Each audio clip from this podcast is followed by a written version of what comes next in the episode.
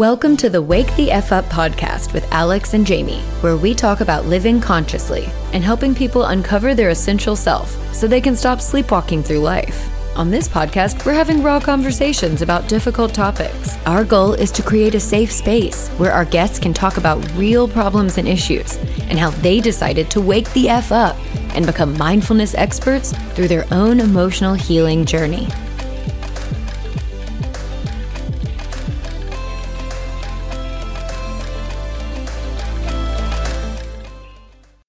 Welcome to Wake the F Up podcast. I'm your host, Alix, along with my co host, Jami. Our guest today is a mother, widow, and best selling author. Whitney Lyn Allen joins us to talk about her personal grief journey following the death of her husband and how she decided to turn her pain into purpose. Whitney's book, titled Running in Trauma Stilettos, is an Amazon bestseller. Whitney is also a certified grief educator and grief coach. And most importantly, she is the mom of two boys, Jackson and Leo. Welcome so much, Whitney. We're so happy to have you. I feel like our story is I don't I often feel like your voice on on social media is the voice inside of my head. And those who are close to me, I'm always sharing yours. I'm like, this lady is getting it. Like she is saying what we all feel. And I'm in multiple widow groups. And I was thinking, like, you are such an inspiration and such a voice for those of us who are being a little bit more silent um, and suffering behind the scenes. So why don't you tell our audience a little bit about your story and just a little bit about yourself?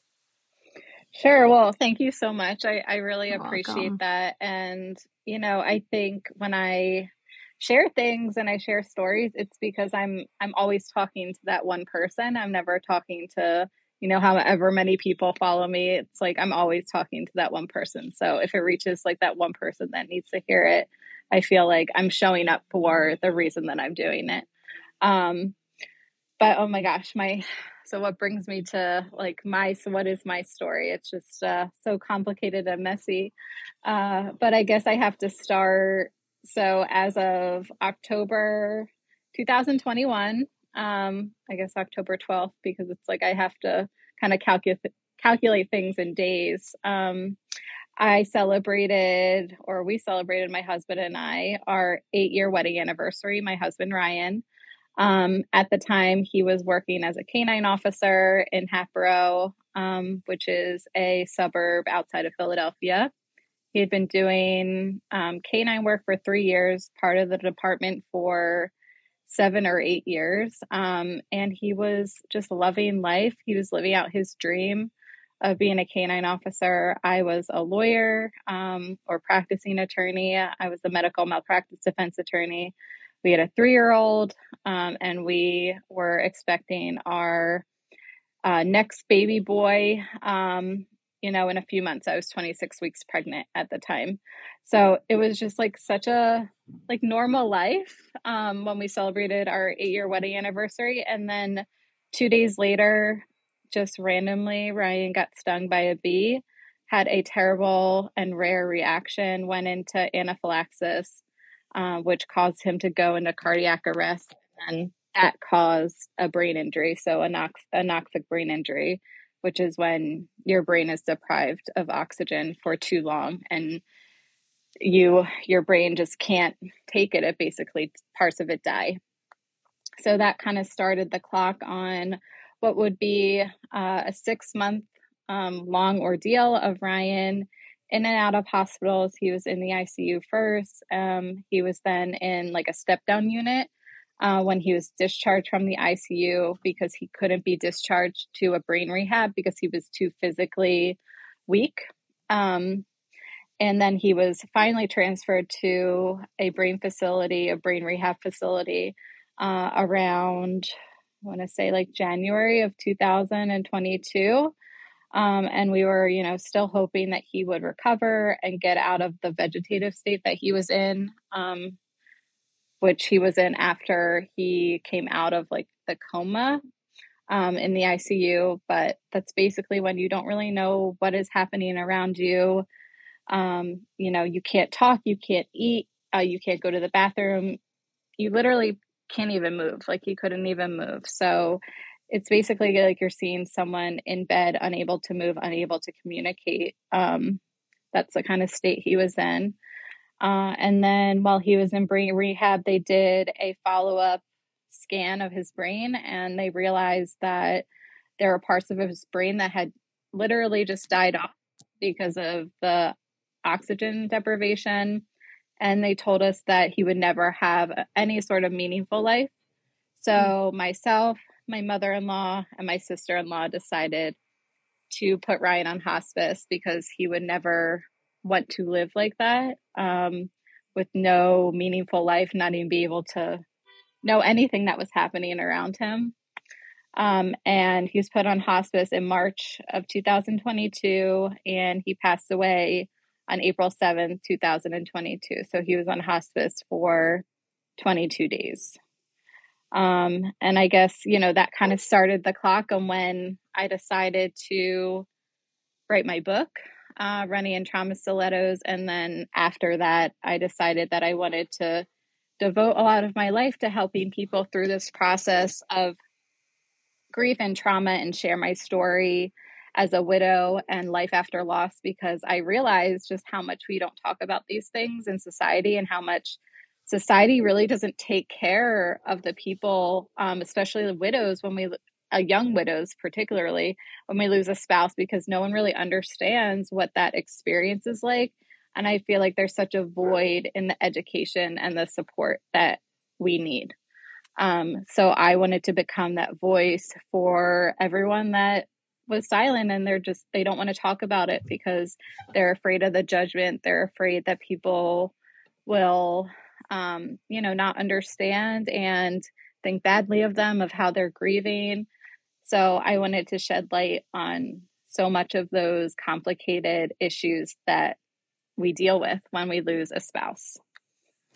Well, I can say that you are successfully doing that. I'm not even sure how, I think someone shared your Instagram with me and we're kind of on a similar path. Um, I wouldn't say that I'm, I would actually say I'm less bold than you. I, I find myself like you say things that I would say to my inner circle of widows or even my inner mm-hmm. circle of friends. And that I mm-hmm. tell my friends, like I tell Jami a lot of stuff that like the judgment and the, ridicule that comes of being a young widow and any choice that you make after like actually and like let's be honest your husband he died before he died right and and mine mm-hmm. mine was in the same zone so my my husband Carl died of esophageal and gastric cancer in 2019 but we were on a 5 year cancer journey where like almost little deaths along the way and then hospice for an entire year on and off of hospice but really like pretty hard hospice for about a year and so yeah, I felt similar. Oh, thank you similar mm-hmm. to you in the sense that it was like your marriage and your life as a family kind of ends well before the funeral and that can be really challenging and people discount that time as like mm-hmm. part of the grief journey i mean it is part of a grief journey but it's it's a it's also a death in itself it's a it's not the full death mm-hmm. but it is a death of the life that you knew and becoming yeah. a caregiver so so so taxing and being pregnant like that must have been mm-hmm. incredibly challenging because you were 26 weeks pregnant and then did you have the baby i guess and ryan was still alive leo's it's leo that was your youngest yeah yeah um baby leo so yeah so at the time of ryan's accident october 14th 2021 i was 26 weeks pregnant and then i had leo january 8th of 2022 so like a few months later um, I had Leo and Ryan was was still alive. He was in like the step down unit from the ICU because and trying to gain some strength before uh, going into the brain rehab. Um, because he did he actually he did go right from the ICU, but then they had to transfer him to a step down unit because he couldn't do any of the therapies because he was so weak and um because he couldn't he literally couldn't swallow because of his brain injury he had a trach and a g tube and the trach um, he had so many uh, secretions he was getting pneumonias over and over because he was aspirating um, so he like was getting really sick when he was trying to do the rehab so they had to transfer him out he was um, in a step down unit for a month and that was through the holidays um, I had Leo, and then he was transferred to the brain rehab after I had Leo at some point. Well, I feel like your story resonates so much with Jami and I. Jami's baby was born, I know, and, like and I know I was like, Jami did trach care with her infant, who was put uh, like immediately needed uh, five days. Yeah, yeah, five days. Oh, wow. So, oh my gosh, it's that's so hard. He's close to your baby's age. He was born um August 2021. But so she knew the secretions yeah. were always like it's not. God, I don't think people really understand. that's understand. the hardest part. Uh, I mean, you think hell you get hell. you're like relieved because you're like, oh, trach, so he can breathe. Everything's gonna be easier. But then for him, the reason he needed the trach actually resolved not even two months after he had the trach, but it mm-hmm. took us six whole months to get the trach out because of you know every time the secretions you get sick and then it's one step yeah. forward and five steps backwards. It's just like I a know. constant struggle. So yeah, oof, and it, the G tubes. Well, I I wanted to ask a little bit about your book. So, mm-hmm. um, tell me a little bit about your book and and why you decided to write it. I I want to say I guarantee it's probably because you read all those. I mean, I hate to say it, but the the books out there on grief are not geared towards young widows. I remember I, somebody gave me one book mm-hmm. that said you're going to meet a man in the grocery store in the produce oh aisle. I was like, what in the literal fuck is happening right oh now? Like God. I was 34. I was like, I don't no men I know are literally mm-hmm. probably mm-hmm. even in the produce aisle, and let alone I'm not going to the grocery mm-hmm. store to meet a man. I I have to order yeah. my groceries. I'm so busy. I know, right? Oh my, and yeah, you're you're actually so right. Um, because you know when when we go through these things, we we look for anything like evidence that like it's going to be okay and we want to relate to to something that we actually can relate to like not just you know somebody retelling their story and like none of the emotions behind it and like leaving out you know the really raw details. We want to we want to feel like they know what we're going through um so we don't feel so alone and like i could not find anything. I'm like this i would like google widow support and i'm like the people are just like I feel like I just couldn't find anything that captured what this experience was like. And I was sharing, I started sharing Ryan's, you know, story really out of survival because people kept like texting me and calling me and messaging me asking for updates and I'm like I can't do this like I I oh, want yeah. to be able to you know, people really care and I don't mind sharing. And I also don't want like rumors to start. So I like need to curate things. So I'm like, I'm just going to start sharing his, you know, his journey, our, our journey on Facebook. And I started sharing and like his story went just like viral because people just could resonate so much with I guess the themes that I was sharing, I didn't even realize at the time, like what was really behind what I was saying, like mm. hope and faith and resilience and like everyone was rooting for us and praying for us and you know that everyone was praying for a miracle. And you know it just resonated with so many people. And i think part of the reason why i wrote my book is that i think people like they told me like thank you for sharing your journey because i felt like that or i was going through something similar and i needed some something or someone to relate to. And i I relate to this and it made me feel not so alone. Uh, and I'm like, there's something to this. You know, I need to share my story, Ryan's story, our family story, because people don't have what they need uh, when they are going through the worst days of their life. Like they need something to turn to to be like, she gets it. Like, sh- I am not alone. I'm not the only one that's going through something this shitty. Yeah. Well, when you're doing that, you know, and I think you're right. I remember it's almost like when you have a new baby and you're like having a problem and you go through what, you know, what to expect when you're expecting, or one of the childhood books, you're like hungrily looking for solutions mm-hmm. to like tell you that you're good, like it's okay. This is normal. It's normal. And I love mm-hmm. this week you shared something about I had to drink a, a blue moon to like mm-hmm. just just to mm-hmm. survive. And I was like, you know, the yeah. dark truth of grief and how much it suffocates and paralyzes you especially when you already have children, right? Because you you have to keep functioning and going. But then there's mm-hmm. this like I don't know, we'll call it a bewitching hour for grief where the kids finally yeah. go to bed and you're alone and you're like, "Oh, I can't feel all this. Like I just need mm-hmm. something to relieve the pain." And I think yeah. I just appreciate so much you being so honest because I think we need to normalize. And that's really why Jami and I are here. We're here to tell other women who are suffering and, and that it's okay. It's okay to be messy in your healing and it's okay to like share. We're all feeling this on the inside mm-hmm. to some degree and we're just so vulnerable and so scared that we don't really speak the truth and therefore we stay mm-hmm. alone and I think you're really combating that so nicely. Um yeah. So I I think so I, I sorry. I just no, um I just think it's uh you know, I think it's so hard because if somebody hadn't gone through like what we all went through and they they don't understand and like you would have told them, "Oh, like I need a drink just to like get through bedtime or like after bedtime so I can even just go to sleep." Like they'd be like, "Are you all right? Like you're not okay." Like you know, they would want to fix it and make you feel like you had a serious problem, but it's like you're in complete survival and it's like that's a very acute period like you're not going to be hopefully you know if you get help and you get the resources you need like it's not always going to be like that but people lean on crutches when you're just in survival and i think we need to normalize like it's Coping really strategies. messy yeah like right. it's really messy like it's not all like meditation and exercise and like i'm a grief coach and i you know i tell my clients to do all of like the quote unquote healthy right things but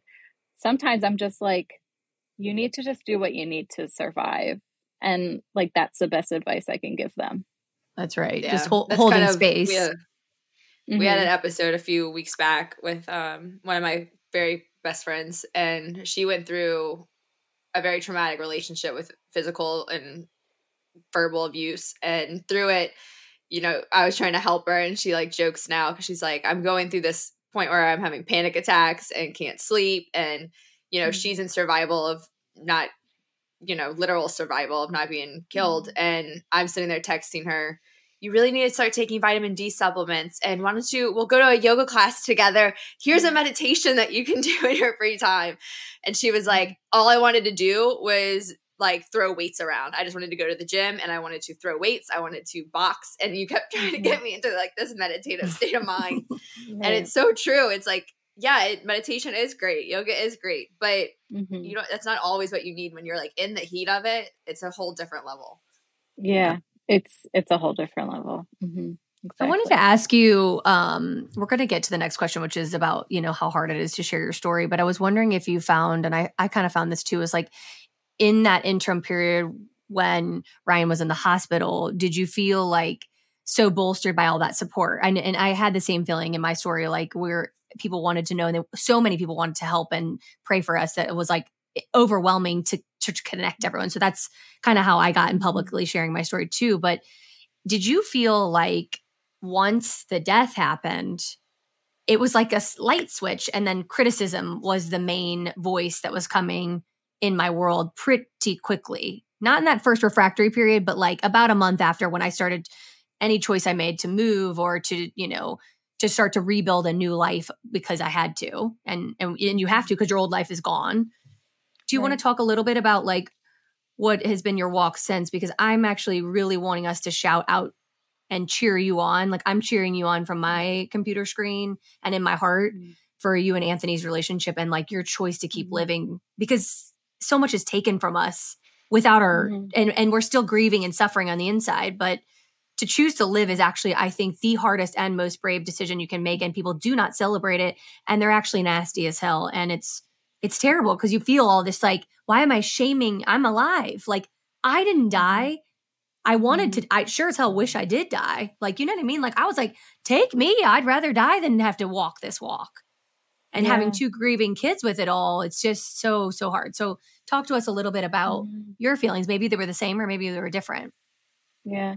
No, I think that's so spot on. I mean, we had so much especially since Ryan was a you know, a police officer, like the support of that community. Um and like they were wonderful. I'll never like take away the support that they gave us. Like that it was incredible, but you know, I would be lying to say like it it it does fade and it fades really fast. Um and now it's like especially when you do find yourself like in a new relationship and you're able to find love after loss it's like i think people I, I, think it's there's a lot of things. It's either people think you're totally okay now, like you're over it because right. you're in another relationship, or like they think that you're, you know, maybe that your relationship with your your late husband was not as significant or as good as you know it appeared. Um, maybe there were issues, or you know, they they just the judgment is just ridiculous. So it's like, not only does the the support fade really fast, but then the you're right, like the judgment comes on even faster. Very um, hard. It's yeah, it's really hard, and it's like you know you do just want to. You don't want to like disrespect anyone, but at the same time, it's like you need to honor yourself. That's more important than being afraid of like disrespecting like the public because it's like they're not the ones paying my bills. They're not the ones putting my sons to bed at night. They're not the ones like doing anything, right? Like they're not they're not there. Like they're not here helping me in any way, but you're judging me. So it's like you don't really have a right to do that unless you are like doing all those things, like honestly. Um It's true.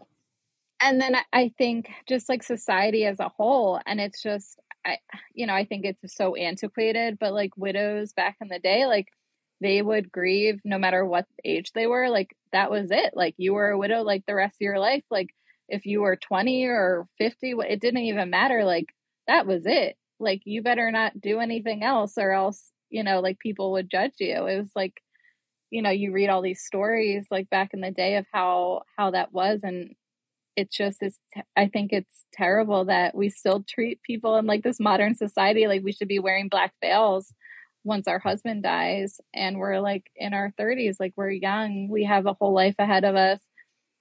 You know not to say that you know finding love again is something that everybody wants to do but you know i think we shouldn't have the judgment if that's something that we want to do and have the intention to do and we want to have another relationship um, because you know marriage and partnership like it's a beautiful thing and i don't think that we need to suffer if we want that um, when I think the loss of a spouse. Timelines are so bizarre. So people get it in their heads, and I, I am very impassioned by this. Like, if you are brave enough to open your heart to love again, or even consider, like I remember, like I, I wasn't even really thinking about love and just ended up like making a choice.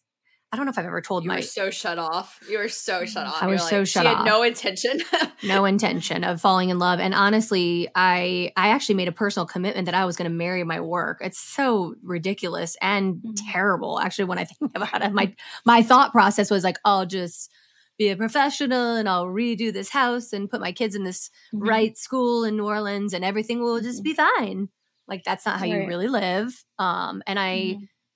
I had seen this uh, Reiki specialist that my sister had hired me on the one year anniversary of Carl's death, and she had a vision. So she was like a medium doing energy work, and I was kind of like, mm, this is probably bullshit, right? And what she said to me was, Carl is here, and he's pushing out all the archangels to talk to you. And when he was dying, he um he every I mean he died was dying for a long time, so we had a lot of opportunity to talk about death, which was really hard for him, and he wasn't very good at at that because he what really wanted to beat it.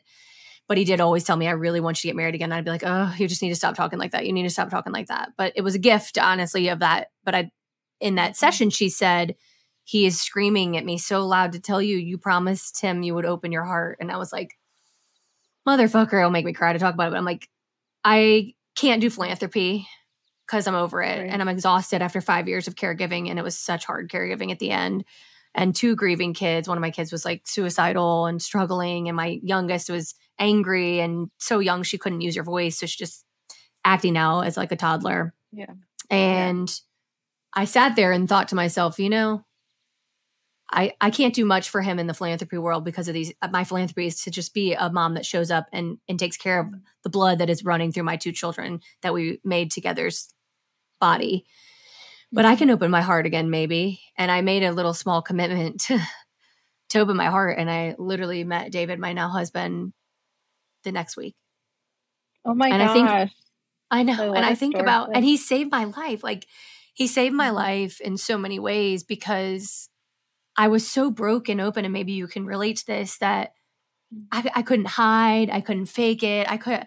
I just and and his capacity to be patient. He also lost his wife to a, like a very quick and tragic uh, brain aneurysm, and so we re, we just almost were grieving together and mm-hmm. sharing tips on how to. And it was just a camaraderie and a love that came to, out of nowhere. And I think about the world needing to hear our story that that, that love is what gets you into this fucking hell right of grief and de- death and and you're you're dying from the loss of this something that was so important to you but also i hope that people can know that love is what will get you out of this love is the mm-hmm. is the solution is the healer is the salve of it all and and society because they're i think scared on the inside like they could replace their person that they love so much that easily and I'm like, first of all, mm-hmm. that's not what happens. It's a new person, a new relationship, and we're completely different people.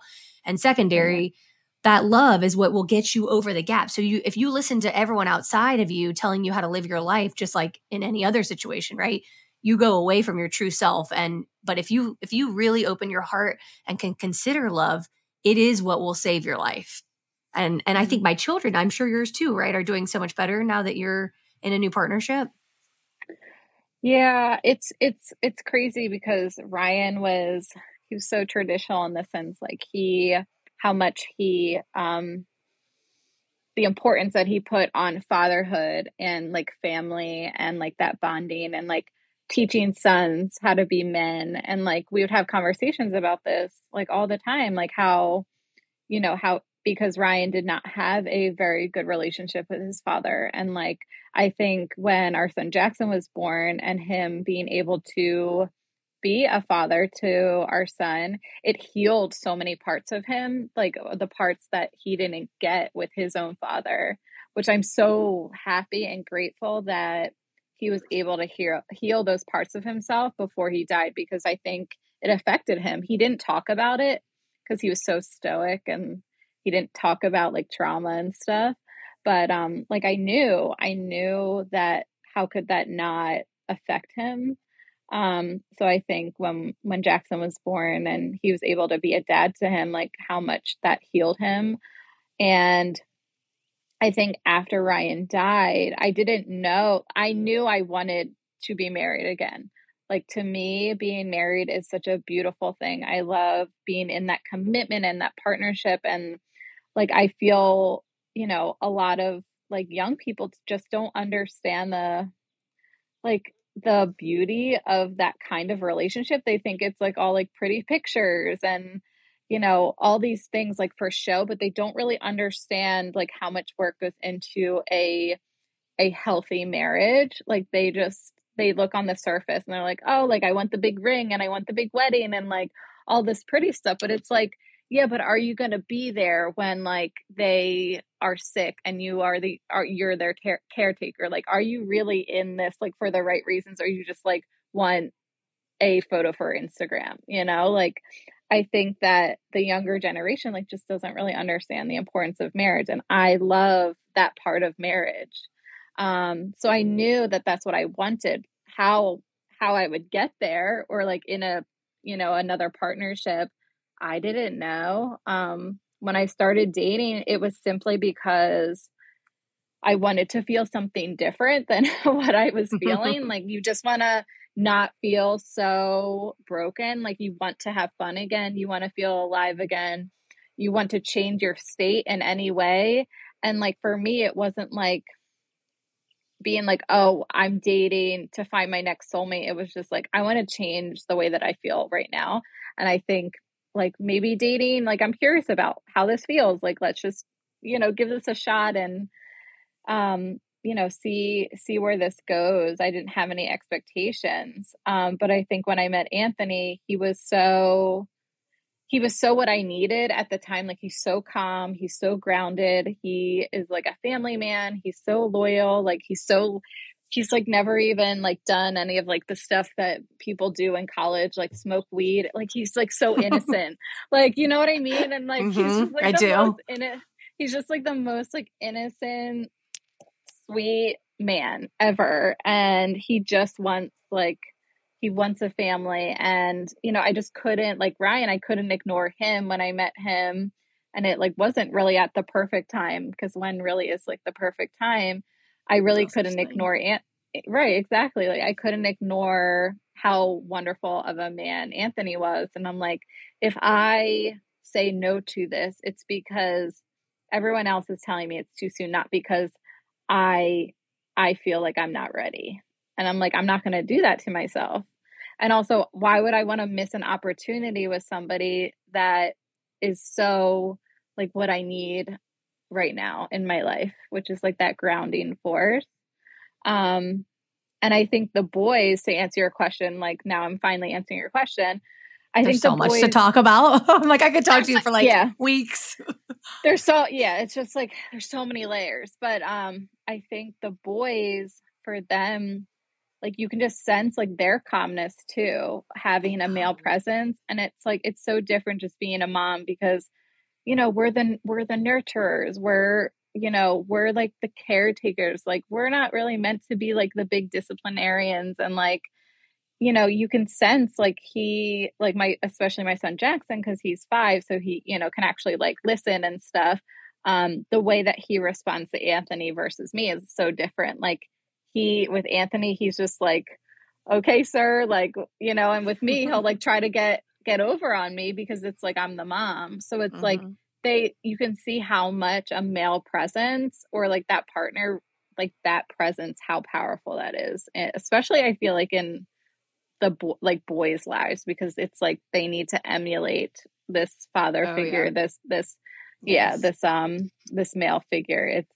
it's when I'm not sure so. if it's because our kids had, you know, obviously strong fatherly presence, mine too. But I, mm-hmm. you know, my son had ba- is battles depression. I'll just say that, and um, is but when I met David, it was like the world was making a lot of comments, much like your Instagram trolls. That I'm like, mm-hmm. that lady is a nightmare. What the fuck? but people would make people would make whispery comments to me in social gatherings, making comments here and there about everything that is bad. This is too soon and it's too much. Are you kidding me? And you're not she he must not really love you. He is just he's just lonely and needs a wife for his kids and and vice versa. I oh just need God. i'm there just for the money and i need someone to take care of me. And i'm like look oh after oh you've God. been through the kind of loss that we've been through i'm like you can't you can't fake it. You can't no. fake it. You're like and what you said about young people not understanding marriage made me want to cry like that resonates highly with i think the widow population you don't know what you have until you lose it and it's mm-hmm. the small commitment and that that safety of like you know what i used to cry about every day it makes me so cry is not having someone to have a cup of coffee with like that's so yeah. stupid you would never think of that in 20 years old but like i would make coffee every morning and i would leave coffee for carl or like you just oh. had the system of unspoken mm-hmm. connectedness that goes away and like one of our mm-hmm. vows in my new marriage was david promised to make me a coffee every single Aww. day. And he fucking has literally every single day.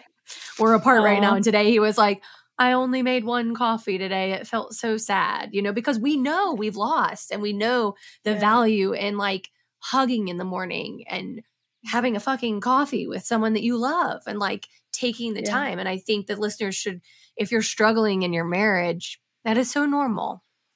We mm-hmm. I was there even in my past marriage and like because we are remarried, I feel like we had problems in my past marriage, but we also had a shit ton of love and we were young and we needed mm-hmm. a lot more therapy than I realized back then. but I understand, we, yeah. Mm-hmm. Doing it again makes you value everything. It really, really does. And if you have a marriage out there that's in struggle, get the help you need. Don't wait until you're in dis- divorce situations to get a therapist. Like do what you need to do to work it out and look at the little things like are you having a cup of coffee together like where where are the places that you are connecting in your world and i think my kids mm-hmm. got so much better with david's presence and in yeah. that one small introspection i was like you know what if i listen to all these people out here tell me do the right thing at the right time it's too much it's not enough i just i went inside and that was something jami and i've been talking to our guests about is like I listened to my inner voice and she was mm-hmm. strong in there.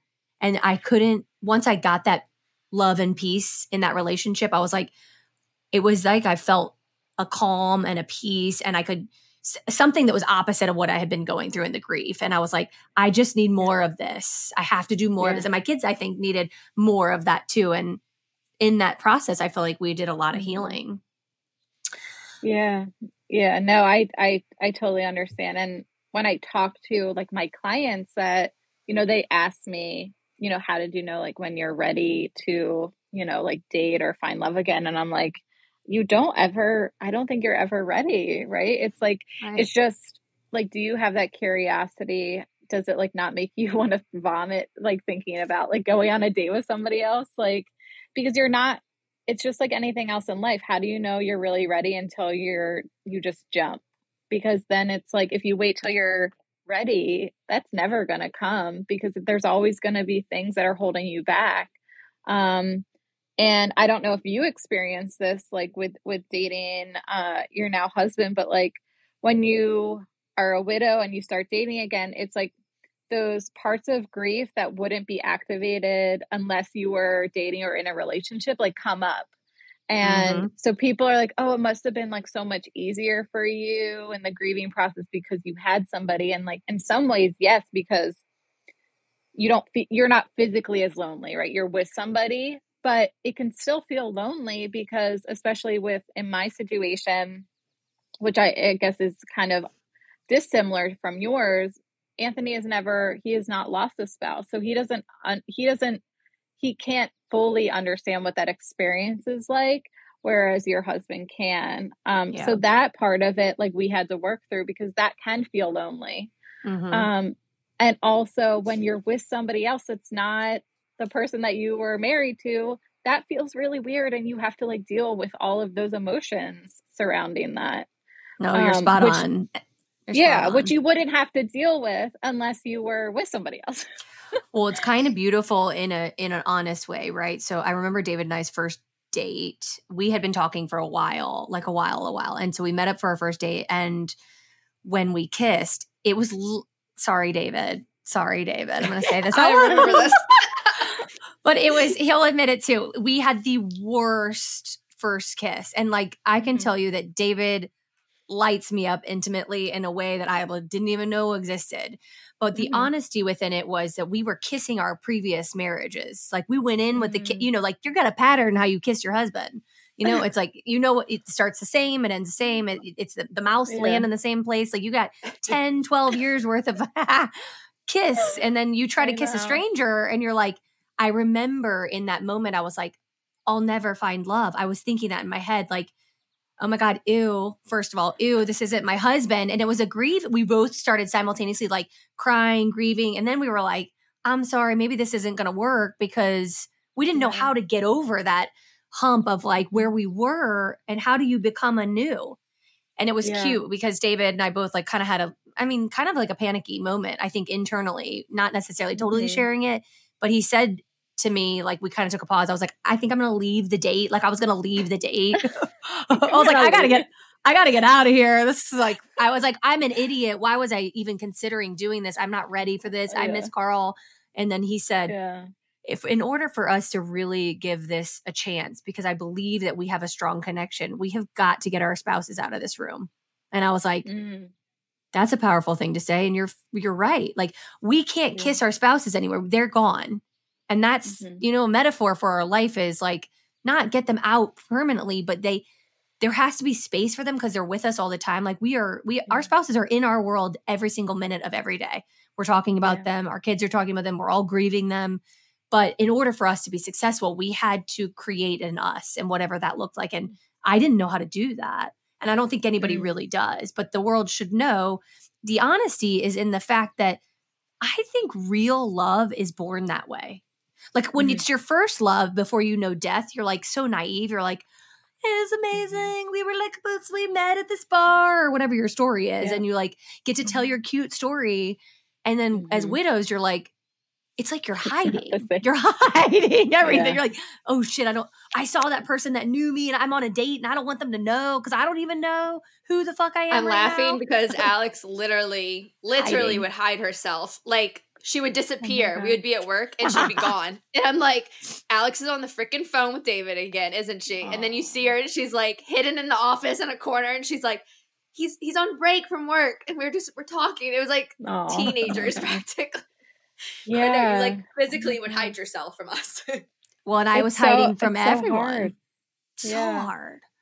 Because yeah, I, I, sucked in that that that uh, external belief a lot because my husband was such a public same like yours like everybody knew his story and we we mm-hmm. had a great marriage and i yeah. felt somewhere deep inside of me maybe i didn't i couldn't love again or didn't deserve it and when it was it was unfolding and i was just like letting it and taking part of it because it felt so good but then i had yeah. a lot of shame and guilt that was coming from external sources mm-hmm. and i just i don't think i would have been able to live had i shut that door i would have yeah. i would have turned into a really angry unhealthy version of myself, I think. So, yeah. I think that's something, you know, that's something that I like emphasize with my clients is you know getting in in touch with your needs. Like you obviously like you knew that at some point you would want love again in your life because that's something you need as a human being like for you. Um and then in grief we ignore all of our like basic needs. We're like because you know whether that's the outside world or because we let um and grief can be i say it's like you can either be like a superhero powers because it teaches us so much about life and like vulnerability and like how short life is and it makes us like you know the sunrise is like so beautiful like so much more beautiful after which is it's true but then also it can be a bitch because it's like it lies to us a lot. It's like you're not worthy of this. This isn't right. Like with your first kiss like oh well this can't be right because it didn't feel right right now in this moment it like mm-hmm. makes us feel like things are not the way that they should be but we kind of need to like ignore that a little bit and get in touch with what we need and also like our basic gut instincts again because grief in our head like the rational part of our brain is like why does this feel not right? And then, you know, but your gut and your calm. So you're like, why are these things so inconsistent? Um, why are these things not lining up? And I think that's why moving forward in grief is so complicated because our minds are telling us one thing and our bodies are telling us another thing, and they're not mm-hmm. in alignment. And it's like, what do we trust, right? Like, what? Sorry, there's just like a bug.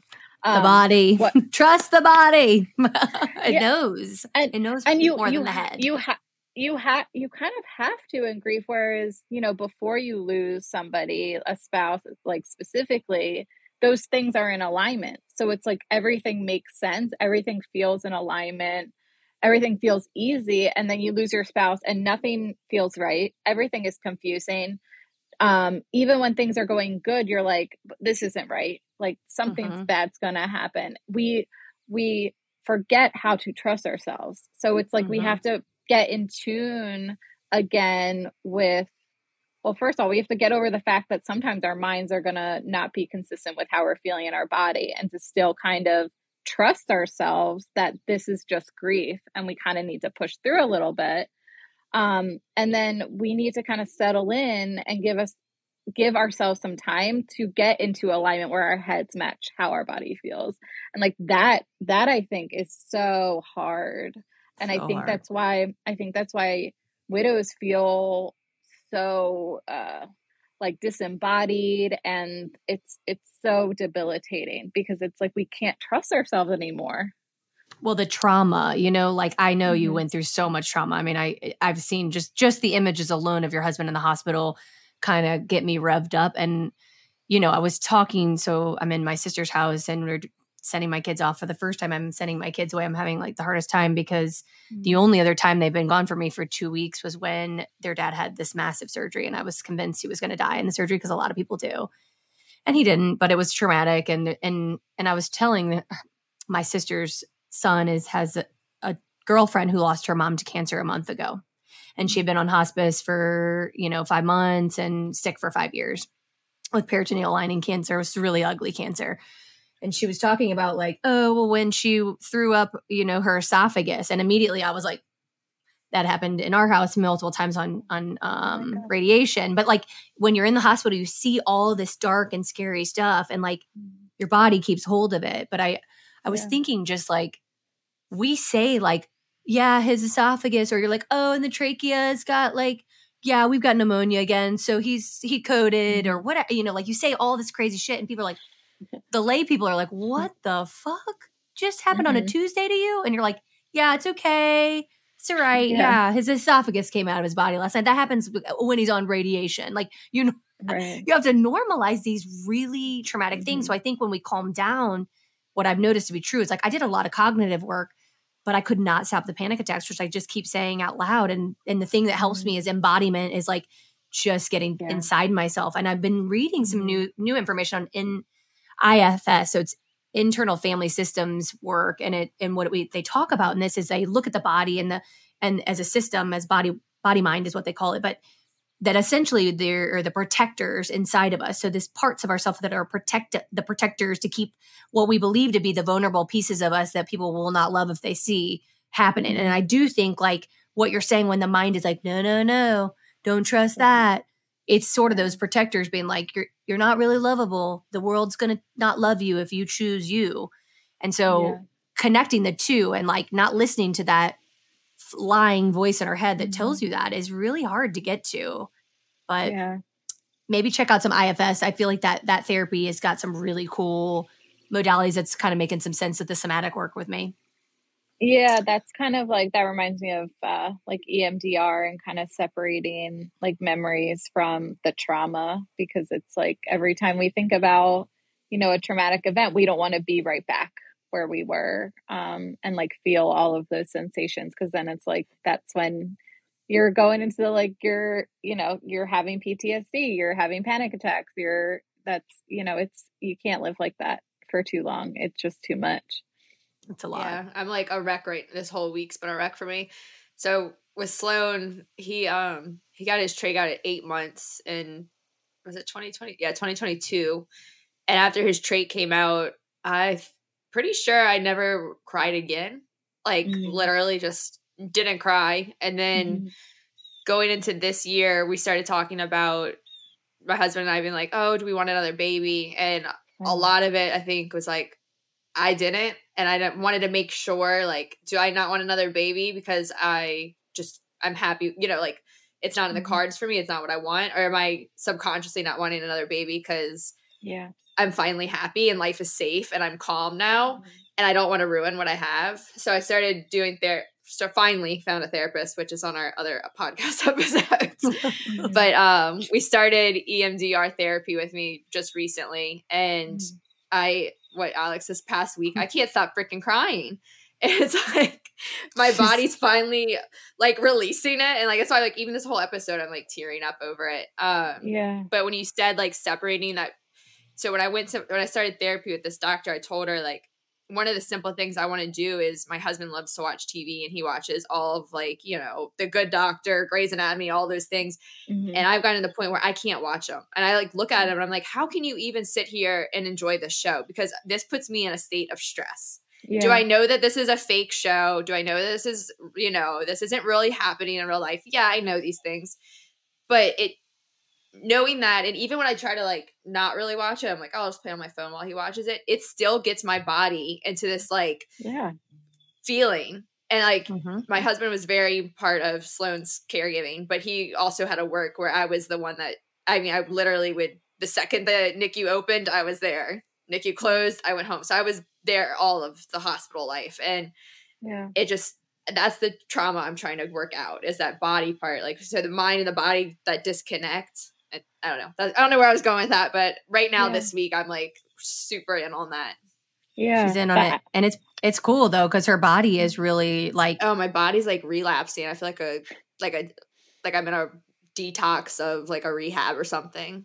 It's yeah, her insane. body her body's like keeps getting sick and like it's like you got to slow yeah. down, you got to slow down and I'm like, you know, as an observer a little bit out and I still am working through my own trauma. Like it it's and we're 5 almost 5 years out and I'm like girl, it's still coming up, coming up, coming up, you know? And I'm like, I wonder, does it ever end? I'm not sure, but you do like feel the sensation, what you're talking about. And I do think you can get to a place where like, I'm not there anymore.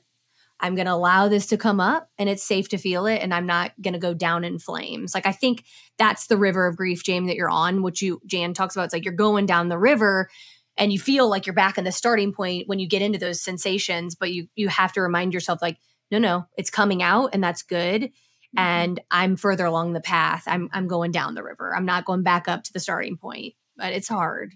Yeah. How does it and I, how do you do with all your trauma moments?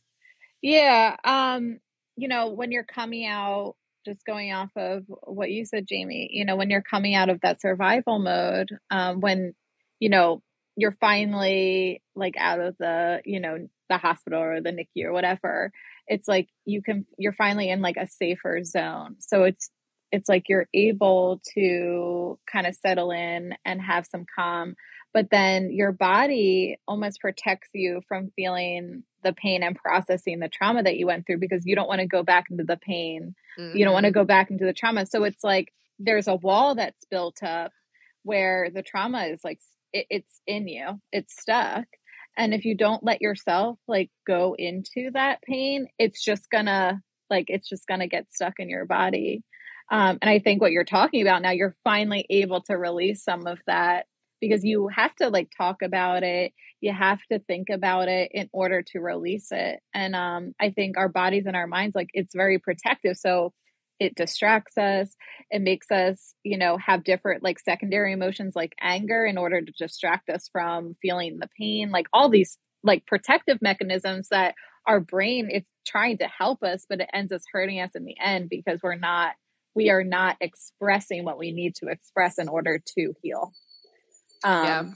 So what you're experiencing now is like you're finally giving yourself the time and the space to let some of this go and releasing some of it. Um, yeah, it's and- so interesting.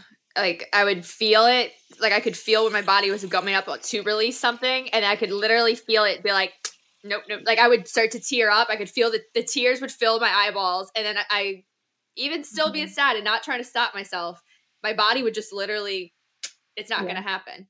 Yeah. And that was like the biggest wake up for me where I was like, I've got to start like releasing this. And everyone would tell me, they'd be like, oh, are you just scared? Because you're scared if you start, you're never going to stop. And mm-hmm. that was never really my fear. But now mm-hmm. that I'm in this week, I'm like, I'm sitting here like shivering, trying to keep, like, literally, I have like my adrenaline shaking because I've this, it's just not yeah. stopping. Granted, mm-hmm. I did have to put a dog down, my my 14 year old baby on Tuesday. So I'm like, oh god, even more. I know. It's yeah. like I said, it's been a hell of a week. Well, once once our once our nervous system is activated through trauma and like going through all these things that like we've all gone through, it's so more easily activated again when like yes. these things come up. So it's like I actually because like I'm in I'm obviously in therapy too and I was talking to my therapist about this. I'm like it just feels now like instead of a dimmer where mm-hmm. like if I get activated it's like it's like a slow move up. It's just like a quick switch. Like it just goes from being fine to I am like not good at all because the mm-hmm. my ner- our nervous systems are like so tender and they, they're so ready to be activated by anything that it's just like it, it takes a really long time to get back to the point where it's not just a switch anymore it's a dimmer again from mm-hmm. like bef- before before trauma right? Like that's what it feels like though. It's so um, true. Yeah. Oh yeah. I know. That's what like this week it's hard to explain, but my nervous system's been so insane that like I mm. last night we had friends in town we hadn't seen in a long time and so we went to go see them and I don't really drink that much anymore, but I am from New Orleans, so like drinking is normal. right. And we went out and I didn't finish one single drink. I bought like I got a glass of wine and it sat there the whole time, but my body felt so mm. like that it almost like felt like I was intoxicated. Right. If that makes any sense, because my nervous yeah. system was so revved. Mm-hmm. It's just, it's just. I wouldn't. I would never believe somebody until I experienced it myself that you could feel like that.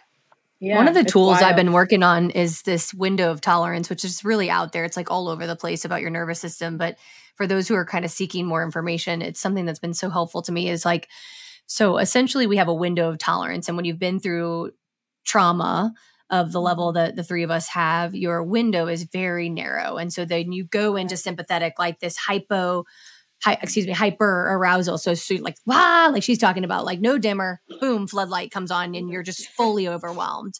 Yeah. But what you're trying to do with the window tolerance is create patterns in your life and create a resiliency routines, things that make you feel down regulated. So down energy, like where you're not so activated And mm-hmm. some people can be in a hypo opposite way, like frozen. That's your fight or flight. When you get beyond that, you go to freeze.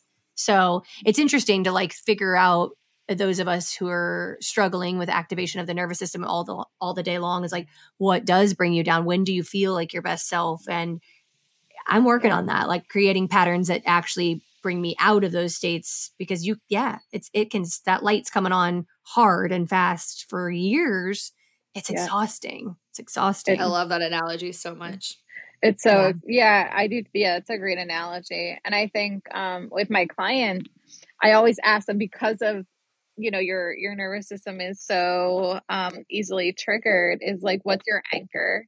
Like what's that thing you do every day? I think that's kind of what you're talking about just a different name mm-hmm. for it. Like what are those actions that you can do in order to um you know ha- get your nervous system to more of a, a better baseline so if you are activated you're not going right into the like you know like the flood like the floodlight you know it's it's mm-hmm. it's a little bit calmer it's a little bit gentler and for me that's working out like mm-hmm, um me too. because it it calms my nervous system enough where you know if i'm on the phone with a customer service person it's happened yesterday and they they ask to speak to my dead husband i'm not like and i'm still get really upset and angry and like i can feel all the Ooh.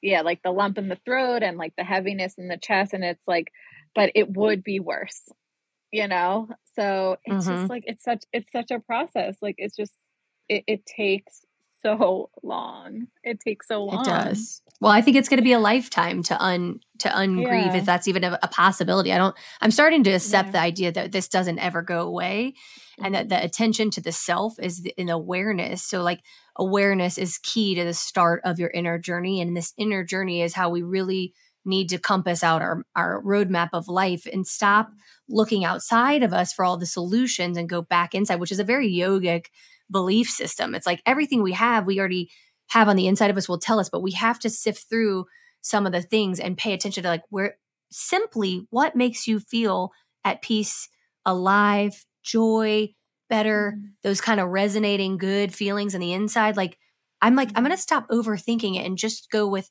what makes me feel good and start there. And we'll just see how that, and it's honestly, that is healing in a new way that feels less cerebral and less difficult. Like your mind can really play a lot yeah. of tricks on you, you know? Mm-hmm. So, yeah. wait, can we um oh yeah take a, a, minute to give a shout out at the fact of how hard it is after you lose a spouse y'all's like any customer service thing and i'm saying this because mm-hmm. i i used to work for alix's um, company in new orleans and so I would have to handle a lot of these kind of calls and uh-huh. I could uh-huh. not I could not believe the conversations that we'd have to go through. And like I think it was the phone bill, like trying to get the phone cell service phone. changed. You're like, you need a death certificate for a cell Literally, the Kill only me. way she could get it was they needed her to have a printed death certificate to come to the store face to face. It was so outrageous. Oh my god! And I did it even like I did it, it, twice, and they still didn't change the account into my name. And oh then, oh literally, I changed phone companies. Bye, Verizon. You're dead to me. Figure out your situation. I hate because Verizon too. Thank I you. Literally, I'm like, I still, it's still in Carl's name, and they'll literally the like, worst. sorry, you worst. can't uh, get into your account. I'm like, I've been a 20 year client of yours, literally. And I just, I finally this year was like, I'm done. I'm done. I'm done with these people. So they're they're the worst. And I mean, that was us still yeah. trying to fight through just the name change. It was in his name, so we couldn't. They wouldn't even show us like the full statements. It was yeah. outrageous. I couldn't oh, even this, log in. Oh, it's a lot. It's a lot. The, the stories that I have, it's just it's funny you bring that up because I was on the phone with Chase, like Chase Card, yesterday because I had like Ryan and I had a chase two Chase cards together and now I have a chase two chase cards with Anthony. I'm like, oh, I like I didn't want to cancel it yet because I wanted to make sure I like of the reoccurring payments and I wasn't missing anything. So I'm like, I'll wait a few months to make sure like I'm not missing anything. So I go on yesterday to mine and Ryan's account, realize there's a fraudulent charge from Southwest on our our uh like credit card bill. So I call and I'm like, this is fraud and also like, can I just cancel this because you know, I, I need to cancel it. And, um, you know, had to, I guess it came up that, you know, I was only the authorized user and not, you know, whatever. so they're like, oh, we have to transfer you to a state. And like, they could just be, they could not give a flying fuck about like your loss or anything. They're just like, oh, well, we need to verify his death. I'm like, are you fucking kidding me? Like, that's for real. And they're like, well, we can't find his obituary. I'm like, because I, we didn't have one. And so now obituary, I have to like so now yeah. we're required to have an obituary. That's not that's I'm ridiculous. like so. Our, I said so. If you're on Google, just look up Ryan Allen, like Hatboro Police Department, and like a million things will show up. She's like, I'm sorry, I cannot verify this. So I have to go and to Chase with a death certificate. Yeah. It's like it's, it's like you have force people to relive their trauma and grief anymore. I mean, I it didn't even happen to me. Well, I was just handling it for Alix and right. I was like enraged. I was very lucky that my first husband Carl was dying for so long that widows I like got into this mm-hmm. widows group before I was a widow and they were like right. get a hundred death certificates and I was like what and they're like mm-hmm. I'm not joking you just can't have enough so anyone out there who's in the process of loss and grief take this piece of advice get a hundred death certificates because you will need them for every idiotic company that makes you mm-hmm. verify and verify and relive your trauma over and over and over again. And honestly, I'm yeah. like, Winnie, we might have a celebration. I think we should get together and have a party when we're completely done with all financial ties to our spouses, which is sad, right? That's also sad. So sad. But yeah. it's also like, you're like, I thank God I don't have to do this anymore. It's yeah. really challenging. Yeah. like I avoid so like a, a, a trust that was put in the name of the kids and like I'd like to apologize to my financial advisor who has with my bullshit. But like anytime I get an email about that, I'm like, I just, I just can't. I can't yeah. anymore. And I like don't answer the emails. I'm like, I just, I don't know why that part of me just can't show up for that anymore. I'm like, there's not that much money in there. I don't really care. My kids are yeah. not going to benefit from that trust. It was yeah. a nice gesture by people, but I can't do in the trust of anymore. I'm done. I'm done there. Yeah, it's the your energy is just you're drained. Like you for that. Like you just you mm-hmm. don't have it in you anymore. You have it for a bit when your adrenaline's going and you're like right out of it and you're still in survival. You're like you can do anything because you're just like you're a freaking robot, right? Like mm-hmm. and then when you, you are autopilot. You, you're on autopilot and then once you get out of that, it's like, oh, I can't I can't do that. And I can't make that call. Like I can't do that. So I your I nose get gets so so strong. Okay, yeah. so I want to end and just talk a little bit because I definitely feel like we need to have you back. But I wanted to talk a little bit about your grief coaching and like mm-hmm. maybe some of the harder things that you are going through with your um, widow clients. So tell us a little bit about your grief coaching, what you're doing out there, just so people can find you. Because I think I literally am get, was getting texts right when we got into this call from a brand new, a dear friend of my first husband's he had a heart attack, I think. I'm actually not sure how he died, but he died suddenly. And she was like, I just need other widows. I have a therapist. I have a this. I have all these specialists. And she's like, I need to talk to a widow. And I was like, actually, I'm literally getting on with a widow grief coach. And I think it's so important. I don't know that there's many grief coaches out there.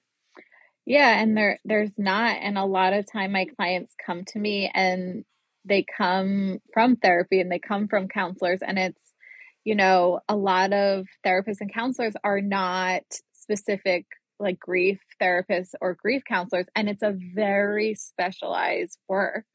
Um, yes. Which is why, obviously, I think it's so important that I do this work because there aren't a lot of people out there. I mean, I live in like the Philadelphia area, and I had such a hard time finding someone that specialized mm-hmm. in grief.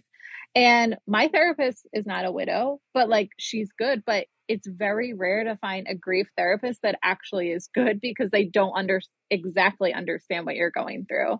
Um, so a lot of my clients come to me after therapy doesn't work for them because they're like they just didn't understand what I'm going through. And I always like to kind of explain it to the like my potential clients that for me um as a grief coach, you know, I'm not getting rid of your grief. That's not the goal because you're mm-hmm. human. Like you will be grieving, which is like a verb, right? It's like something we do forever. But can we change the way, like your grief, which is a noun, the thing, you know, how how you experience that? I can help you with that. You know, that's what I help with because we don't have to experience the grief part so heavily, right? or so intensely or so painfully, we can do it in more of a peaceful way, a calmer way, getting you to a state where when you think about your person that you lost, you know, you can still go throughout your day and do all the activities of daily living and not be on the floor, like unable to move, you know, because you can't live like that. But that's what, you know, that's a lot of my clients come to me in that state and they're like, I can't live like this. Like, I can't even work. Um, mm-hmm. So it's like, how do we, we don't get, get rid of the grief, but we build a life around the grief where we're able to manage those waves when they come a little bit better um, as they go. And, you know, I think a lot of my clients sometimes get frustrated because they're like, oh, I cried the other day. And I'm like, good. Like, I'm I'm glad. Like, why why does that upset you? Because they think by being sad and missing their person, they're not progressing. But I'm like, the goal is not to never be sad. Like that is not my that is not your goal here.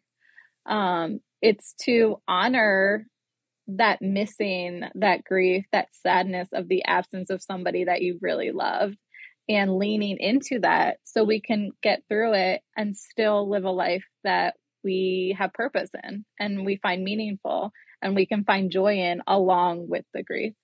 Um, and it's such a it's such a complicated subject because with other things in mental health like depression or anxiety the goal is to get rid of those things.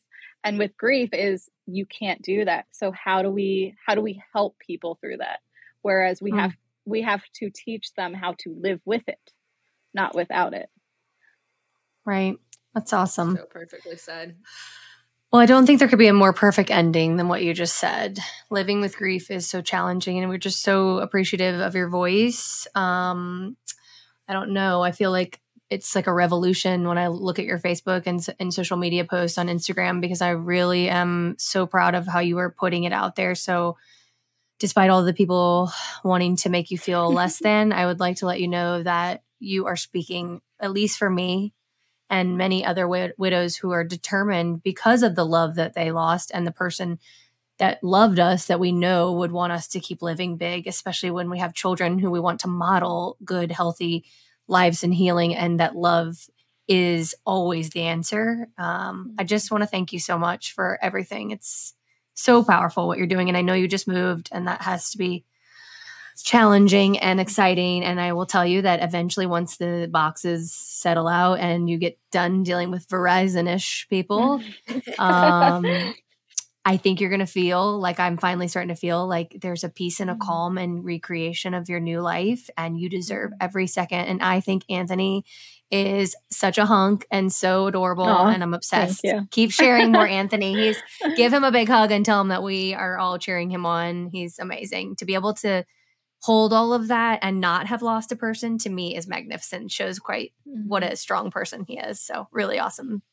Yeah thank you so much. And um yeah he's I, we're very lucky. He really is amazing. So thank you guys so much. It was uh oh it was a great conversation and oh I my gosh, anybody gladly come back if you guys want to do oh, like we would love to do totally. We would well, love to have you anybody back. who so, yeah, Jami, tell them like if they want to put comments or anything for Whitney. Yeah, so anyone who's listening, if you have questions, um, anything specifically you want to ask Whitney, in the Spotify app, you'll see the question and answer portion underneath the podcast. So submit your questions, or just hit us up on Instagram and DM us. Um, hope whenever we have Whitney back, we can ask her those questions for you.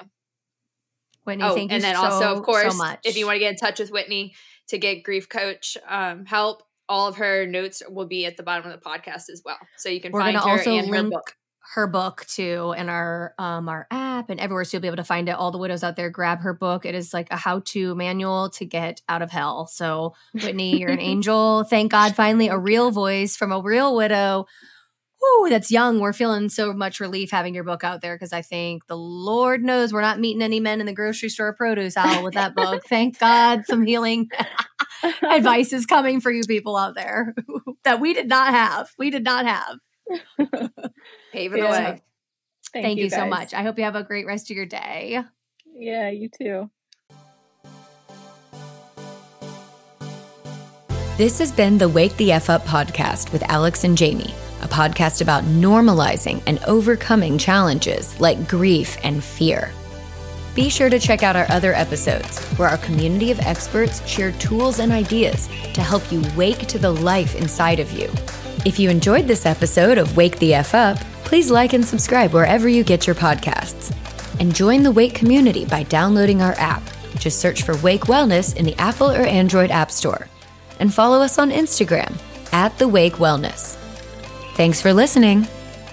This podcast is produced by Caroline Pickens and the team at Fresh Picked Studio. For more information, go to freshpickedstudio.com.